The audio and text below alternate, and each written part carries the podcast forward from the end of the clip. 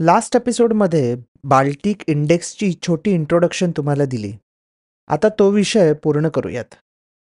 जर तुम्ही डायरेक्ट हा एपिसोड सुरू केला असेल तर मी रेकमेंड करेन की आधी मागचा एपिसोड ऐकूनच हा एपिसोड ऐकायला सुरू करा. So let start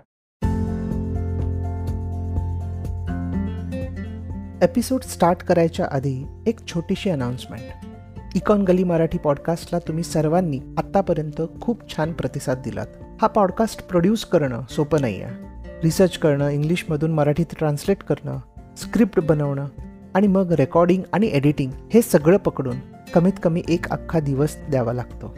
या व्हेंचरमधून मला फायनान्शियली काहीच फायदा होत नाही पण मानसिक समाधान नक्की मिळतं. तुम्हाला जर असं वाटत असेल की ह्या पॉडकास्टमुळे तुम्हाला थोडा तरी फायदा होत आहे तर तुम्ही देखील हा पॉडकास्ट प्रोड्यूस करू शकता. तुम्ही माझी एक कॉफी स्पॉन्सर करू शकता किंवा माझा अख्खा लंच शो नोट्समध्ये बाय मी अ कॉफी या वेबसाईटची एक लिंक आहे. ती ओपन करून तुम्हाला हवी तितकी अमाऊंट टाकून तुम्ही ह्या पॉडकास्टला सपोर्ट करू शकता. Thank you once again for all the love and support let's go back to the episode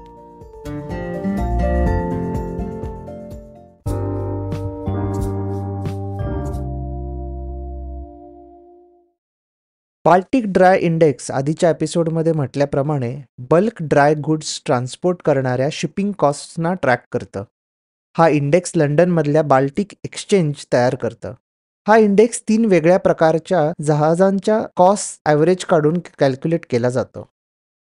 Cape size Panamax and Supramax अशा तीन प्रकारच्या या शिप्स आहेत. प्रत्येक कामाच्या दिवशी आंतरराष्ट्रीय शिप ब्रोकर्सचे एक पॅनल बाल्टिक एक्सचेंजला विविध मार्गांवरील सध्याच्या मालवाहतुकीच्या भाड्याचे मूल्यांकन सादर करते. याच फक्त मुख्य मार्गांचा समावेश असतो. हे मार्ग प्रातिनिधिक स्वरूपाचे असतात म्हणजे एकूणच बाजारपेठेसाठी महत्त्वाच्या प्रमाणात जे मोठे असतात त्यांचेच कोटेशन्स दिले जातात. हे rates hire paid per day in U S dollars ह्याप्रमाणे सबमिट केले जातात. या तीनही प्रकारच्या शिप्सचे वेगवेगळे रेट्स दिले जातात आणि त्या तिन्हीचा एक सेपरेट इंडेक्सही केला जातो.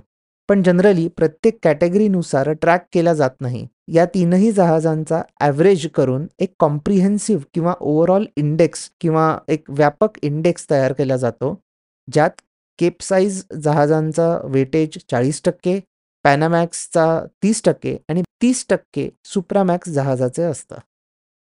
आता थोडक्यात जाणून घेऊयात की तीनही शिपचे प्रकार काय आहेत. केप साईज म्हणजे सर्वात मोठ्या शिप्स. याचे वजन one lakh eighty five thousand dead weight ton किंवा डी डब्ल्यू टी एवढे असते. आता डेड वेट टन म्हणजे नेमकं काय ही खरं एक इंटरेस्टिंग कन्सेप्ट आहे. जेव्हा जहाज ॲक्च्युली स्टार्ट होतं जेव्हा त्यात माणसं सामान आणि इतर सगळ्या गोष्टी असताना जे वजन असतं त्यातून केवळ जहाजाचं वजन मायनस केलं जातं किंवा वजा केलं जातं. आणि जे उरेल त्याला डेड वेट टन असं म्हणतात. थोडक्यात हे जे one lakh eighty five thousand वजन आहे हे फक्त त्या जहाजातल्या सामानाचं आणि इतर लोकांचं वजन आहे. थोडक्यात त्या जहाजाची कॅपॅसिटी केप साईज जहाजांचा मेन रूट आहे ब्राझील ते चायना ऑस्ट्रेलिया ते चायना साऊथ आफ्रिका ते चायना आणि साऊथ आफ्रिका ते युरोप. बाल्टिक इंडेक्समध्ये केप साईजचे पाच रूट्सच्या किमती ॲड केल्या जातात. नंतर पॅनामॅक्स जहाज. याचं वजन eighty two thousand five hundred deadweight ton इतकं आहे. त्यांचे मेन रूट्स आहेत ब्राझील ते चायना ऑस्ट्रेलिया ते चायना यू एस ते चायना आणि ऑस्ट्रेलिया ते इंडिया. बाल्टिक इंडेक्समध्ये पॅनामॅक्सचे पाच रूट्सचा समावेश आहे. यानंतर सुप्रामॅक्स. या जहाजांचं वजन अंदाजे fifty eight thousand deadweight ton इतकं आहे. यातले दहा रूट्सवर असणारे रेट्स बाल्टिक इंडेक्समध्ये कॅल्क्युलेट केले जातात.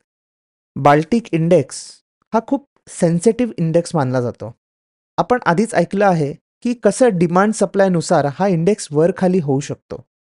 कधी एका ठिकाणी पुरामुळे किंवा एखाद्या देशाच्या आर्थिक परिस्थितीमुळे किंवा कोविडमुळे कोणत्याही छोट्या मोठ्या कारणाने हा इंडेक्स वरखाली होऊ शकतो. कारण सप्लाय हा लगेच बदलता येत नाही. एका शिपला बनवायला दोन वर्ष लागतात. आणि शिप बिल्डर काय लागोपाठ भराभरा शिप्स तयारही करत नाही. कारण त्यासाठी खूप जास्त कॅपिटलही लागतं. मागच्या एपिसोडमध्ये आपण हे ऐकलं की यातून कोणकोणत्या टाईप्सचे पदार्थ पाठवले जातात. हे सगळे फार महत्त्वाचे रॉ मटेरियल्स आहेत आणि म्हणूनच इकॉनॉमिक कंडिशन चांगल्या पद्धतीने बाल्टिक इंडेक्समुळे समजते. दोन हजार आठच्या रिसेशनच्या वेळीस हा इंडेक्स अगदी कोलमडला होता. कारण आता बऱ्याच गोष्टींची डिमांड कमी होणार होती. मग फॅक्टरीजमध्ये तेवढा स्टील कोणी वापरणार नाही आणि जनरली तेवढी घरे देखील बांधणार नाही. हे कळल्यावर बऱ्याच लोकांनी ऑर्डर्स कॅन्सल केल्या आणि मग आपोआपच शिप्सची डिमांड कमी झाली. शिप्सची डिमांड कमी झाल्यामुळे आपोआपच फ्रेट कॉस्ट किंवा शिपिंग कॉस्ट कमी झाली.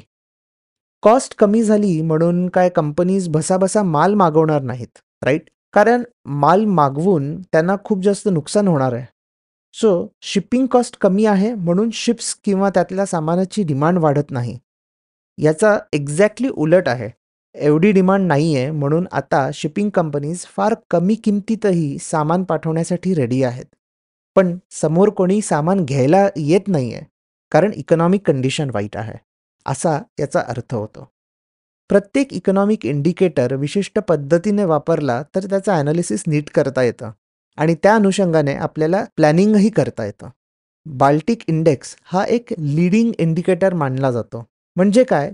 की आर्थिक परिस्थिती कशी होऊ शकते हे दर्शवणारा हा इंडिकेटर आहे. काही इतर इंडिकेटर्स असतात जे लॅगिंग इंडिकेटर्स असतात. फॉर एक्झाम्पल अनएम्प्लॉयमेंट रेट किंवा बेरोजगारीचा दर. अनएम्प्लॉयमेंट रेट खूप जास्त आहे म्हणून उद्या आर्थिक परिस्थिती ढासळणार आहे का? तर नाही. याच्या एक्झॅक्टली उलट आहे आर्थिक परिस्थिती नीट नसल्यामुळे बेरोजगारी वाढलेली आहे. त्यामुळे ही लीडिंग आणि लॅगिंग इंडिकेटर्स आपल्याला जनरल इकॉनॉमीबद्दल बरीच माहिती देतात.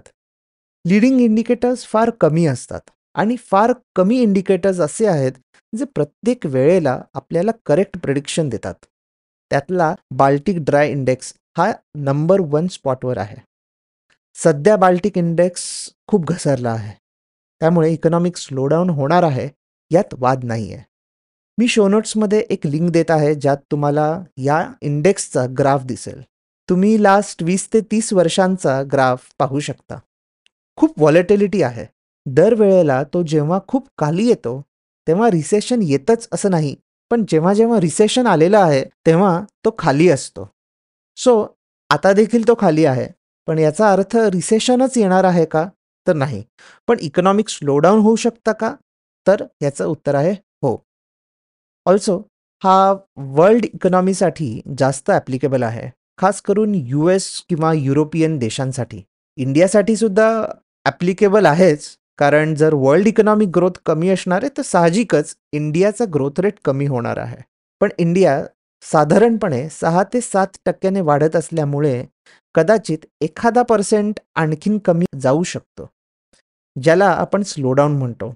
पण युरोप आणि यू एस हे ऑलरेडी एक दोन टक्क्यानेच वाढत असल्यामुळे अशा ठिकाणी स्लोडाऊन झाल्यावर रिसेशन येण्याची शक्यता जास्त असते. तर स्लोडाऊन आणि रिसेशनमधला फरक काय? तर स्लोडाऊन म्हणजे आर्थिक वाढीचा दर कमी होणे आणि रिसेशन म्हणजे काय? आर्थिक वाढ न होता ती कॉन्ट्रॅक्ट होणे म्हणजे जी डी पीचा ग्रोथ रेट हा निगेटिव्हवर जाणे. जर निगेटिव्ह ग्रोथ रेट साधारणपणे चार क्वार्टरसाठी असला तर त्याला रिसेशन असं टेक्निकली म्हटलं जातं.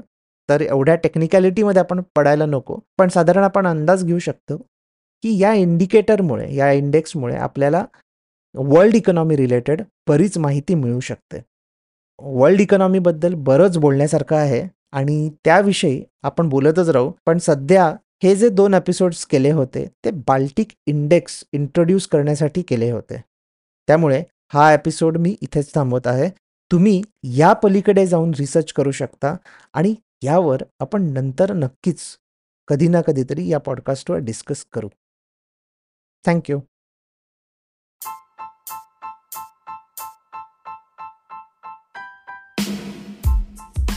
तुम्ही हा एपिसोड स्पॉटीफाय इकॉन गली वेबसाईट आणि लिडिंग पॉडकास्ट ॲप्सवर ऐकू शकता.